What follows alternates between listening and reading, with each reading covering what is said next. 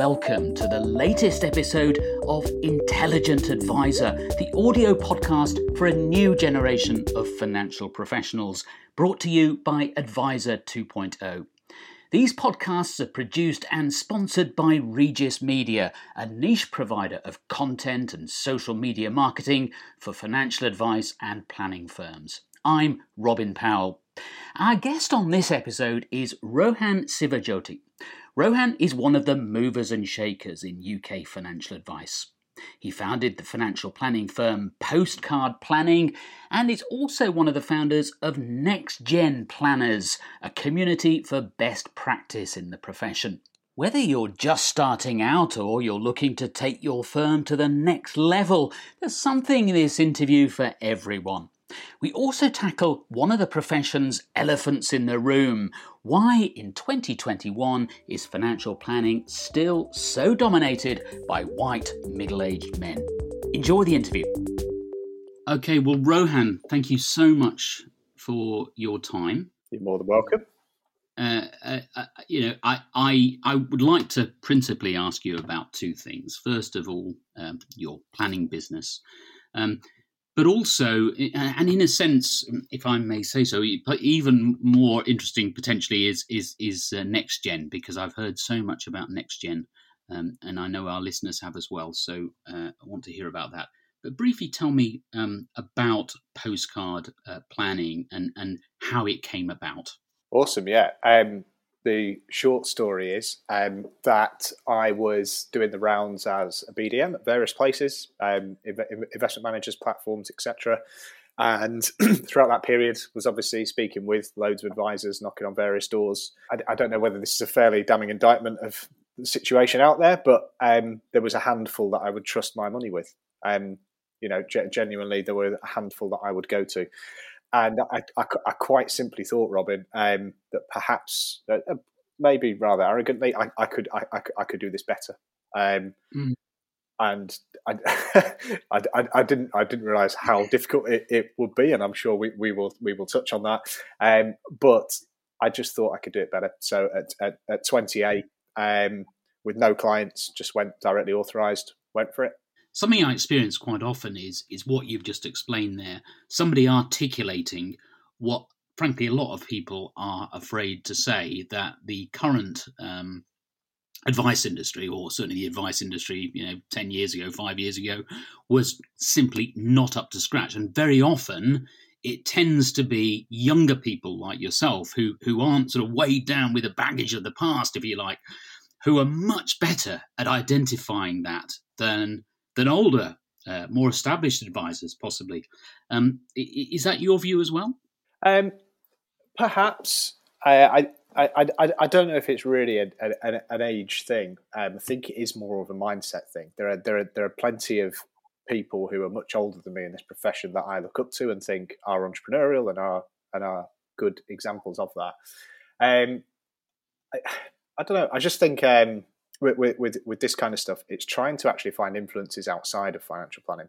Um, I think we can, even at times within the great communities, you know, like NextGen and other things around, we can get a bit within our bubble and a bit insular. Um, and I think the more that you look outside of these kind of things is when you get to see real development and real innovation and that kind of thing.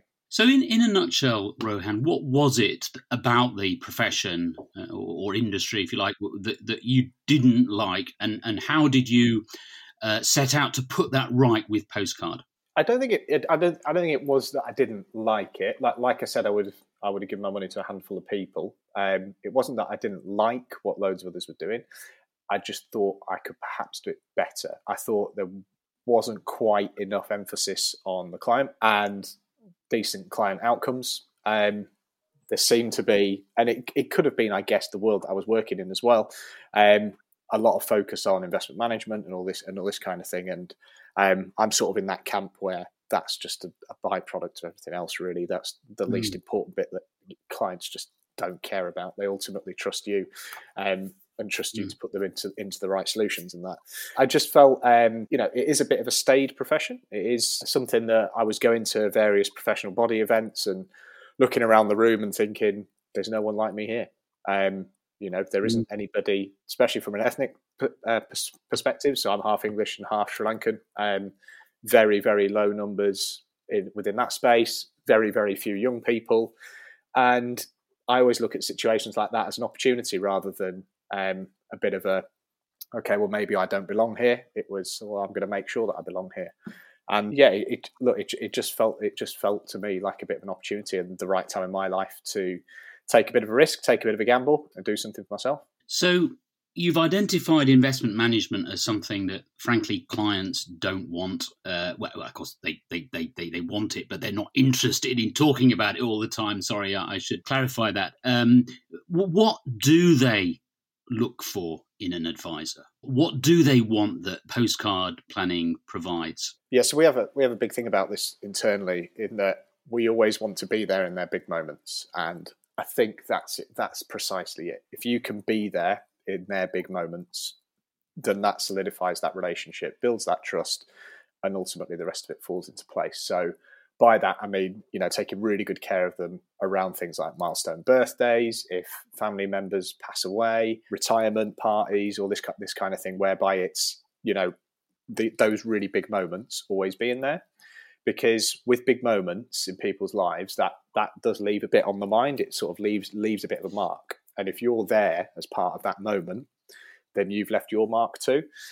And for us it's it's just really focusing around those. So we're, we're really big around those but we're also really big on it being personal. We're not big for like you know corporate gifts and sending everybody the same thing or whatever it is. Like we want we're massive on soft facts and just targeting in those instances really personal gifts. So for example if we know that somebody likes a particular type of whiskey or whatever it is that's the type of whiskey that they're going to get. That's what's within the notes. That's what that's what is there um, it has to be a truly personal service it isn't a one size fits all tick box exercise um, and the more that you understand clients likes, dislikes, all of these kind of things, and be there in those big moments.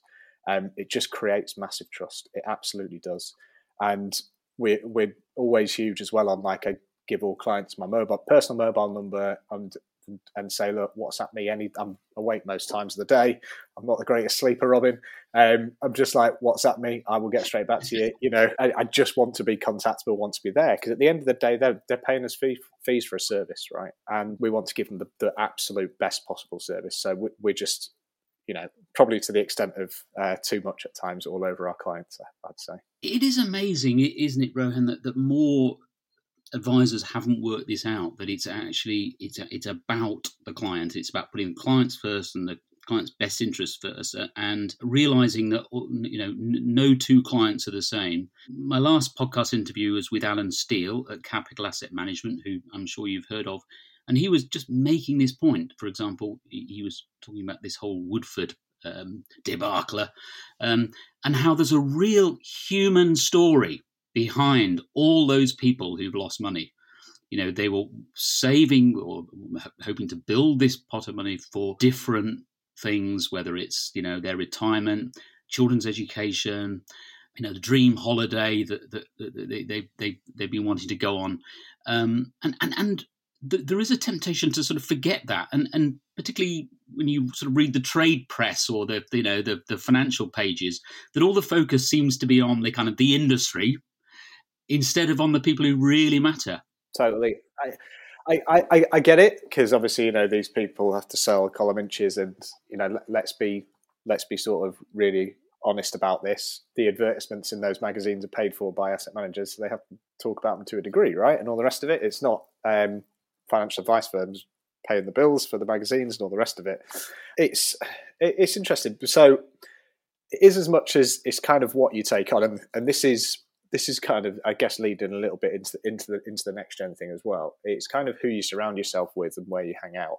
So I made a pretty active decision around about eighteen months ago to get rid of Facebook and Twitter because it just wasn't it just wasn't wasn't any good for me. I just found myself wasting time on it, reading nonsense on it, you know, watching advisors publicly arguing with each other is the worst look ever. I don't care what side mm. of any debate you're on; it's no good for any of us as, as, as profession. So, and I just thought, you know, this is stuff I'm consuming here that isn't any good. Um, and kind of with quite a lot of trade press, there is the odd, there is the odd, odd exception. I've done a similar thing, unsubscribed to loads of it. I don't take on that kind of content because I don't need to.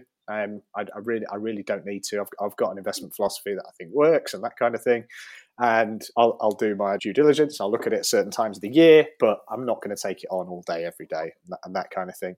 Um, and I think as long as you surround yourself with the right people, with the right content, and, and challenge yourself from time to time so it doesn't get too echo chambery, then that's that sort of seems to be um, the way that's worked for me. I think. Something that we like to tackle uh, on these podcasts is is the kind of lessons that advice firm owners have learnt about running a financial business.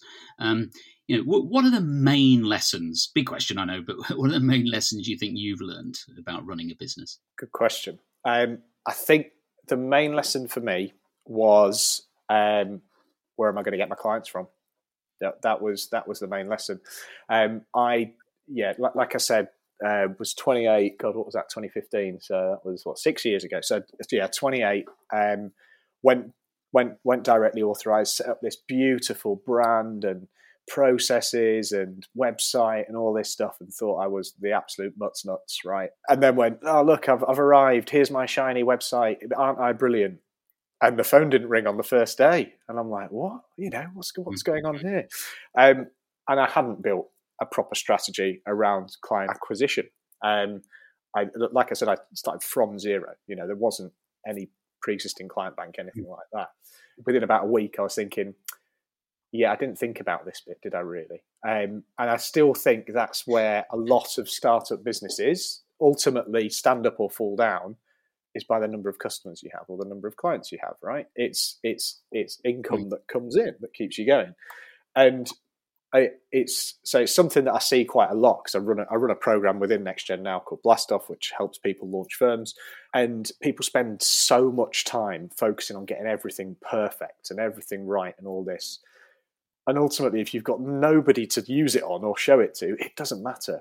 Um, so the, the, big focus of a lot of these mm. firms now is client acquisition at the start. You know, it's how am I going to get those first set of clients, first set of advocates, um, people that are going to really help grow a firm out. The perfection can come later on. The understanding that you're never going to be mm. perfect either. It's always going to, going to be a working piece. And I think once you can get over that and get really into the client acquisition piece, then um, that's where success starts to come. I know what you mean. it, it is almost like a, a, a, the elephant in the room, isn't it? Client acquisition. There are some firms, as we know, which are you know lifestyle practices, and they say they don't need any more uh, um, clients. Advisors often told me they they haven't got the capacity for any more clients, but for, for those firms that do want to grow, you do have to acquire clients. And like you, you at 28, you know, if you've got no clients at all, you jolly well need to go out and find them. What was the secret? How did you do it? So this is a, a, a, bit of a thing that not a lot of people will agree with, and that's absolutely fine. But this is this is my take on it.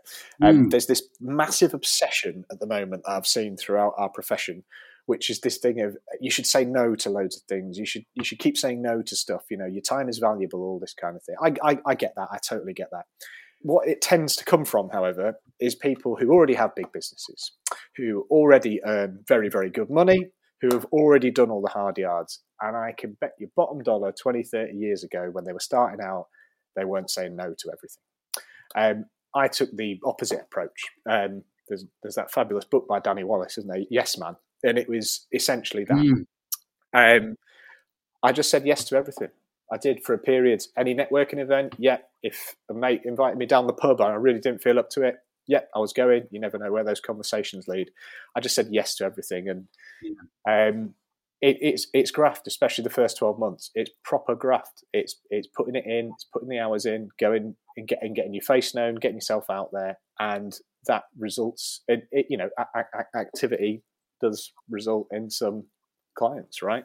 So I'm again, so, so my so my so my take around this is is that is that early doors. It's actually about saying yes to a lot of things, and it's actually just mm. about you know really put, putting yourself out there, going for it, going for it, going for it, and then you get to a stage where you can start scaling back and start saying no and all of that kind of thing.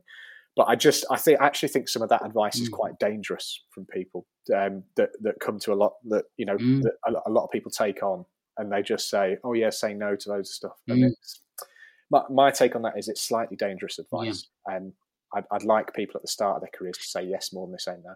I quite agree, Rohan. Uh, you know, at the end of the day, people buy from people. They don't buy from firms. They don't do business with firms. They do do business with people. And to sort of build up that rapport, you've got to get out there and meet them. You know, you do feel very sorry for advisors at the moment, don't you? Uh, particularly those who are starting out. Um, you know, currently in in lockdown. Hopefully, we're coming out of that soon. What what what can you do when you can't go to the pub or you can't you know go and meet people and you're looking for new business? Innovate. Um, simple as that, really. So there's a raft of just fantastic tools now in terms of, you know, I mean, how good is your phone, right? You can just flip it round for two seconds, film a video of yourself, post it anywhere you want. We, we've been using video a lot more with clients recently, um, especially um, throughout lockdown because they're not having you know face to face contact, but people still want to see the face, right? They still want to see the face that advises them and know that that person's there, and it's not just on the end of an email or whatever it is.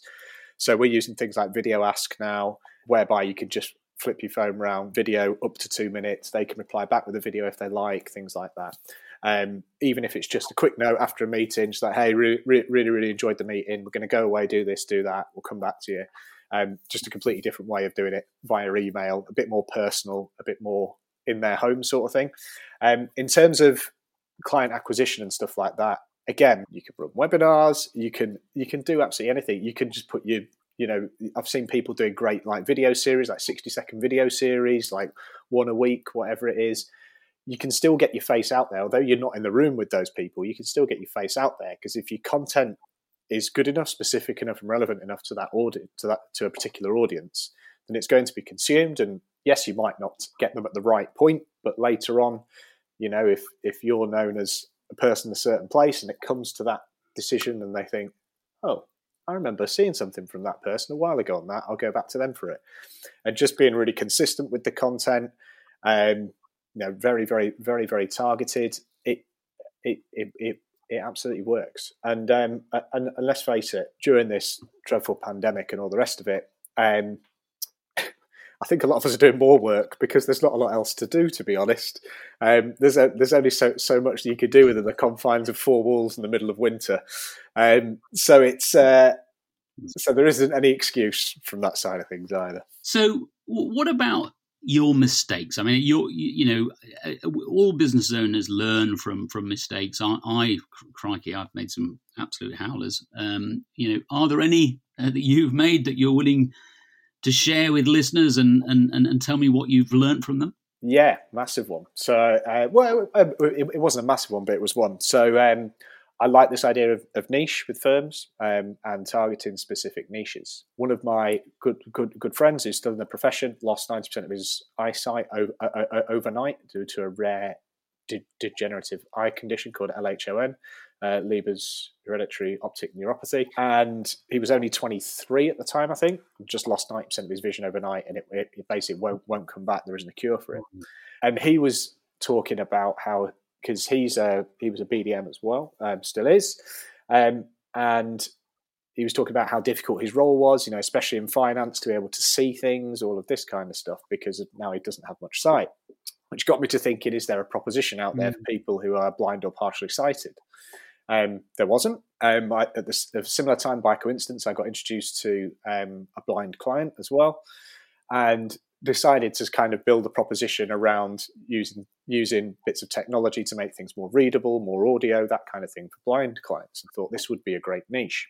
So I think I recorded a podcast with somebody about this niche or this kind of thing when I was trying to launch it, but then fast realised that um, within that niche, it was still it wasn't niche enough. It was too broad still too broad because um, I think it's something like just over 80% of people who are blind or partially sighted uh, usually on benefits. So, not your typical financial planning client who would be able to pay fees and that kind of thing. Um, so, mm. I thought I was niching, but it wasn't niche enough. It absolutely wasn't. Mm. Um, and it was the wrong target audience for what I was trying to do. Um, so, I very quickly backtracked from that back into some generic retirement planning and that kind of thing. Um, but that was a mistake that I made was that I went for a niche because I thought niche was cool, right? And everybody's doing niche. This is great, um, but didn't proper, properly market research that that niche at the time. And to tell me about um, next gen planners, and uh, I believe it was you and Adam Carolan who set uh, next gen planners up. Um, for those who, who aren't aware of, of, of, of you as an organization, what, what, what, exactly is Next Gen Planners and, and, and what were you looking to achieve with it? Okay. Well, let's start with um, let's start with this, the kind of backstory to it. So the backstory to it was that um, I was at a well-known professional body event, and I was stood in a bacon queue, Robin, um, and I was stood listening to two people in front of me, uh, and this is completely genuine talk uh, and brag to each other about how they'd, on a 425 grand investment bond, taken 7.5% fee. And I was listening to this conversation. I was looking around the room, and like I said before, I couldn't see people who looked like me. I, and I just, from the conversations I had throughout that day, I was, you know, they were miles behind. They were, they weren't the type of people I wanted to hang out with. Okay, very, very, very simply, they weren't people that were going to um, improve my career you know bring me on as a person bring me on as an advisor. I didn't i mm-hmm. wouldn't have a pint with them you know those kind of, and i was just like i you know i don't want to be in this room. And I, and I, I was chatting to adam carolan at the time and he was like similar things been happening. I said well why don't we create the room? So we, we sat down in a pub and we got we got this napkin and a pen and we've still got this napkin and we wrote down a few things that we wanted to see and a few sort of values for if we were going to if we were going to do something about it. And um, we came up with the name Next Gen Planners, and that's just stuck since. And we we got a few people we knew off Twitter and stuff, just brought them together, had a few conversations, whatever else, and then we kind of saw that everybody was feeling the same way. You know, there wasn't this collective mindset of a community whereby people can sort of lift each other up, help each other out, and generally like increase the value of this profession and like just really just kind of raise the tide together. Um, so we wanted it mm. to be wanted to have community feel, and um, so we just kept building that community. Things just kept building out, and then we kept adding bits and bobs. And where we are today, maybe what we four four or so years later now, is you know paying memberships around about four hundred nowadays. Um, you know, mailing lists is way beyond that, all that kind of thing. But we've got you know series of products, including training contracts from people from zero to level four to level six because we wanted it to be more akin to um, accountancy and law, whereby people go into firms mm. and kind of know what their programs are, um, and it's it's there to help small firms scale up really. So the people that don't have internal learning management systems or internal trainers, that kind of thing, to be able to help them scale up. Future leadership programs, um, annual co- these our conferences are completely different as well that we run speaker and influence programs and we get the members to deliver the conference. Because again if we're going to change the dial on financial services it can't be the same 20 people doing the rounds doing all the talks at all the conferences. It just can't. That mm-hmm. won't change it. So if we can create the next lot of content creators and the next lot of speakers um, then that's going to slowly have the positive effects and ripples through the profession. So it's morphed into a brilliant thing. And what it's morphed into more than anything else, Robin, is just a set of friends. And I was the I was the classic lonely IFA back bedroom, um, that that classic person, and I'm no longer that. I know at any time of the day mm. I can reach into that into that community and say, "Can somebody help me out with this?" I, I had one the other day, char- chargeable bond calc I had to do, um, can someone just double check this for me? Sure, jump on the Zoom call, done. And just having that group of friends there to be able to do that is extraordinary. It's brilliant. Wow, that that is an amazing uh, story and, and an incredible achievement as well to to have done so much in you know j- just four years. I I, I suppose I'd, I'd, forgotten actually how quite quite young your organisation is, and you know, it very much struck a chord with me because when I first started writing about bad advice, if you like, um, sort of eight or nine years ago, and and how the the advice profession really needed to up its game, I just felt like like a sort of voice in the wilderness. And you're absolutely right; you can feel very lonely uh, and that no one's you know reading the stuff. I mean, to start with, nobody was reading the stuff, um, but, but I think that that awareness uh, of the need for change has grown. And one of the main reasons for that is organizations like your own, which bring like minded people together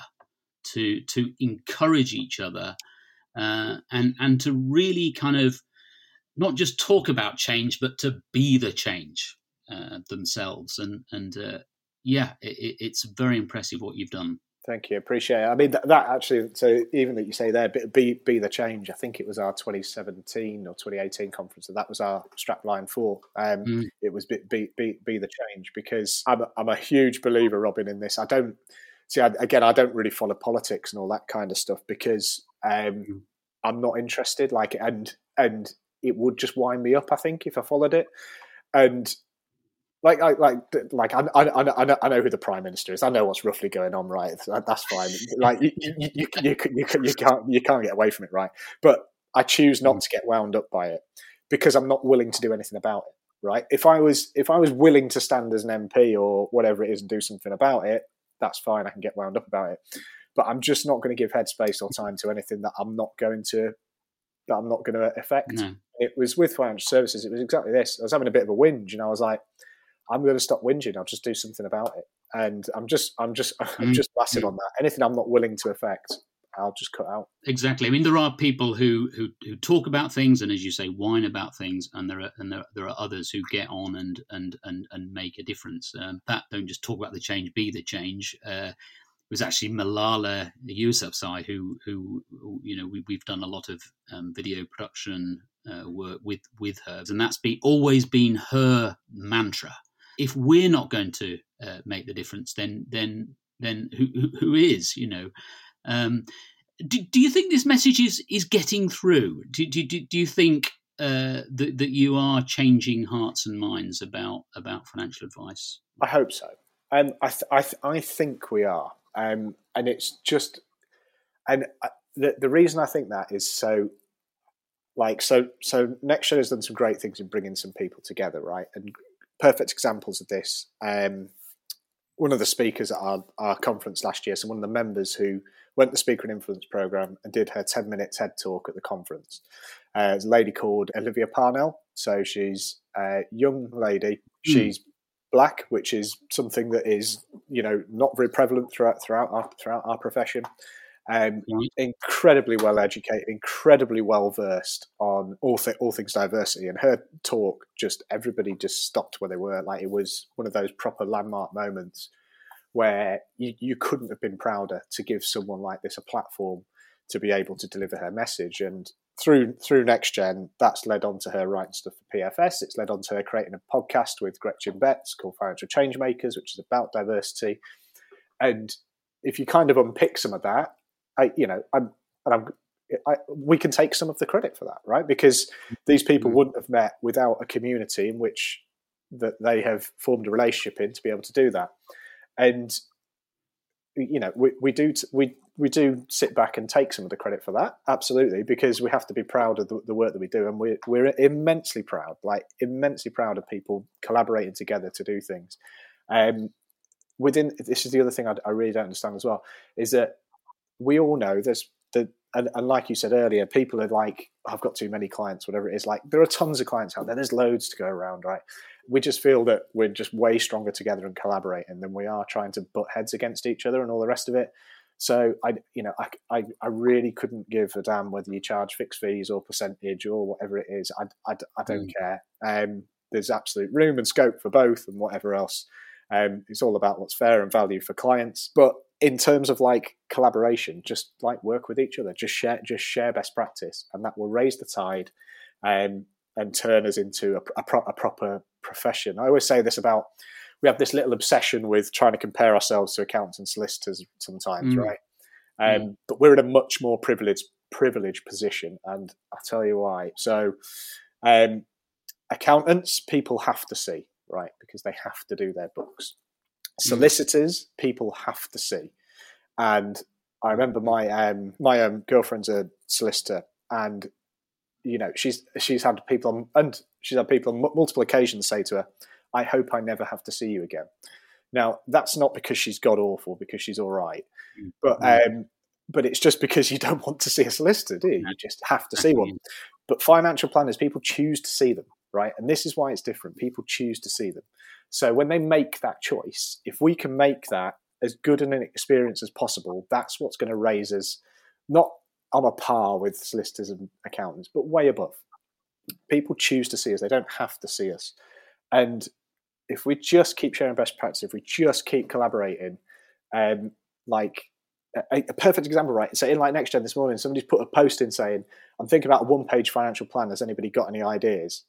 And there's already loads of comments on there saying, "Yep, here's mine, here's mine, here's mine, here's mine." Like mm. that experience gets taken back to that firm. They create that from a mastermind of everybody else's, and that goes to their clients and improves and improves and improves and improves. And it's that kind of just that tiny marginal gains thing that's now starting to filter its way in. Like you, uh, Rohan, you know, I was shocked when I, you know, first sort of encountered this profession, sort of eight, eight or nine years ago, and would go along to uh, events, and and all the speakers would be, you know, white, middle aged, middle class, uh, all all male. I found it shocking, and and and actually, one little kind of protest that I that I like to make is if I am asked to speak on a panel, I always look look at the panel and, and see, you know, if there are any women on there, if there are people from, you know, other ethnic backgrounds and, and so on. And and if there aren't, you know, I I, I often just say no no thanks. You know, ha- haven't you got enough people like like me speaking? Um, is there anything other than that that we can do to kind of encourage people? into the profession who otherwise, you know, wouldn't have considered it. Totally. So, first of all, totally with you on that. We made a decision as board um, not to sit on any, and what my friend refers to them as manels, um, so panels of men, um, and but to always push back on that. We have pushed back on that. Um, and it's it's been re- received well in the majority of cases, apart from one where they just refused, which was interesting, but I won't name names. So it's a really interesting thing, this Robin. People have got different thoughts on this. Um, my thoughts around it are around are around role models. So when I mm. when I look to the look to the role models within my life, um, they are generally people of color, um, and pe- and because they've had to struggle through that through some kind of ad- adversity to get to where they are. I'm not saying that I've had particular adversity. By the way, I've had a, one of the most straightforward lives you could ever imagine. But it, that that isn't to say I didn't feel some degree of growing up as an ethnic minority in a town of 20,000 white people in Western mm. Yorkshire, right? But that's a story for another day. Um, other things we do I, I simply are that speaker and influence program I talked about, where we have 30 people going through it to talk at the conference, which is up to 120 this year because we're doing four countries UK, US, South Africa, and Australia. Um, each of those are split 50 50 gender diversity, and we have LGBTQ plus representation throughout as well because we're huge on this role models thing, right? We want people to see people who are like them in that position. Um, we want people to know that they mm-hmm. have a voice.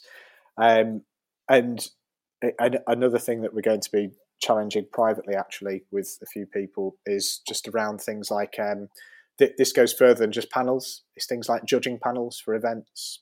Um, it's board mm. representation. There's an amazing story recently where there was a big investment manager calling out saying they wouldn't back any companies without any um, diversity on their board from 2021 onwards, and yet themselves had uh, out there 15 had appointed one person of color, non-executive director, a matter of months before, and it was a bit of a do as I say, not as I do sort of thing.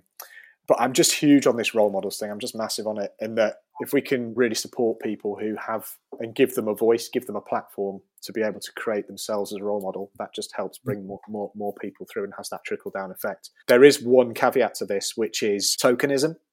Um, and I interviewed for a board position six or so months ago now. Um, and in the hour long interview, they spent 40 minutes talking about my background or asking me questions about my background. And it was very clear that I wasn't there on the premise of, my business skills or what I could bring to the organization. It was about ticking a box. So there is there's a very yeah. fine balance with it. Um, and of course, you know, it was something that I mm. turned down because I'm not I'm not going to be anybody's tick box, right? Um, I want to be there on merit. Um, so there is a bit of a fine balance with it, but it's something that I've talked about a lot. In that I'm very bullish on it. Um, if you, we think about where we've come mm. from the past 40 years, then 20 years ago, 10 years ago to now, there's huge amount of progress, huge, huge amount of progress. Um, mm. So I'm really, really bullish on the future of diversity. Good, good. Of course, another aspect of the of the diversity issue is not just the the sort of makeup of the profession, if you like, um, and and making that more diverse. It's also the the, the clients and, and and and traditionally, you know, advisors have focused on you know the top five percent increasingly now the top 1%. Now, of course, we can all understand the commercial reasons why that is the case. But the problem, of course, is that it kind of disenfranchises you know the vast majority of the population. Everyone can benefit from from good advice.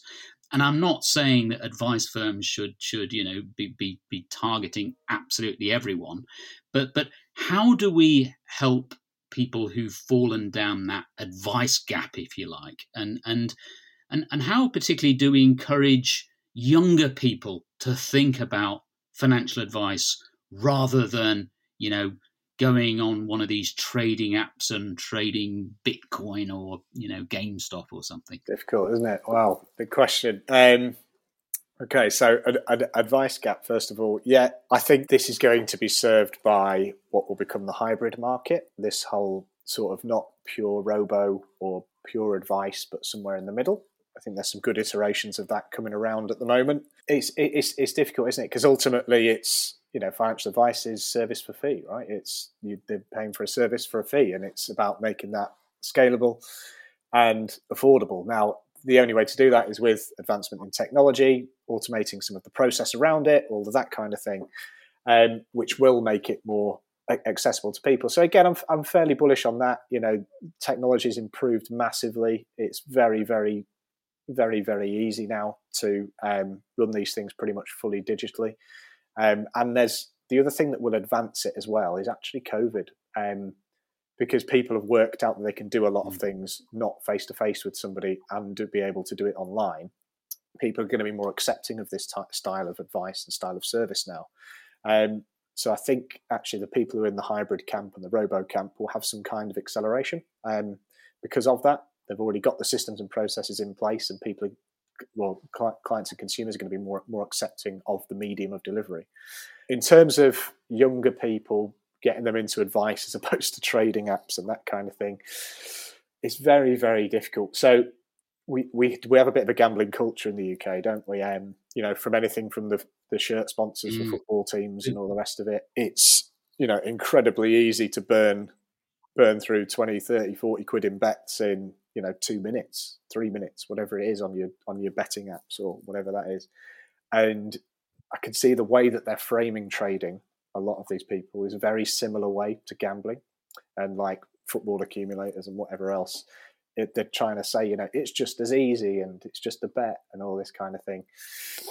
It's, I mean, it, it's just being really upfront about the risk and making people aware of the risk.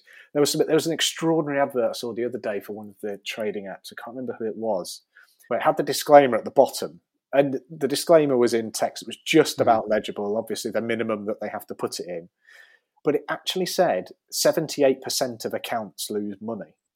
Right, and I was thinking if that was just made yeah. maybe four font sizes bigger, people might just go, "Oh, well, uh, the odds aren't in my favour here, mm. are they?" It's extraordinary stat. It's amazing they had to put it on there. It's it's really difficult. I don't really have many answers around this, Robin. It's, uh, it's something that's that, that's still evolving, um, mm. and it's just you know people are, people are always going to chase the uh, you know try and become the hare and not and, and not and not the uh, tortoise, aren't they? Um, it's it's incredibly difficult. It's going to have to be stuff like more education around it in schools, that kind of thing. It's going to have to come into curriculum at some point. It is. Otherwise, people are just mm. going to dive into these things blind. I, I suppose another problem is we, we, we always hear about the winners. You know, there there are lots of people bragging on social media, young people bragging about how they've you know made a shed load of money on, on on bitcoin for example where where actually all they've really done is just been the beneficiary of a of a of a massive bull market, which they couldn't possibly have predicted, or uh, maybe they maybe they will say they did. I'll take it that. yeah.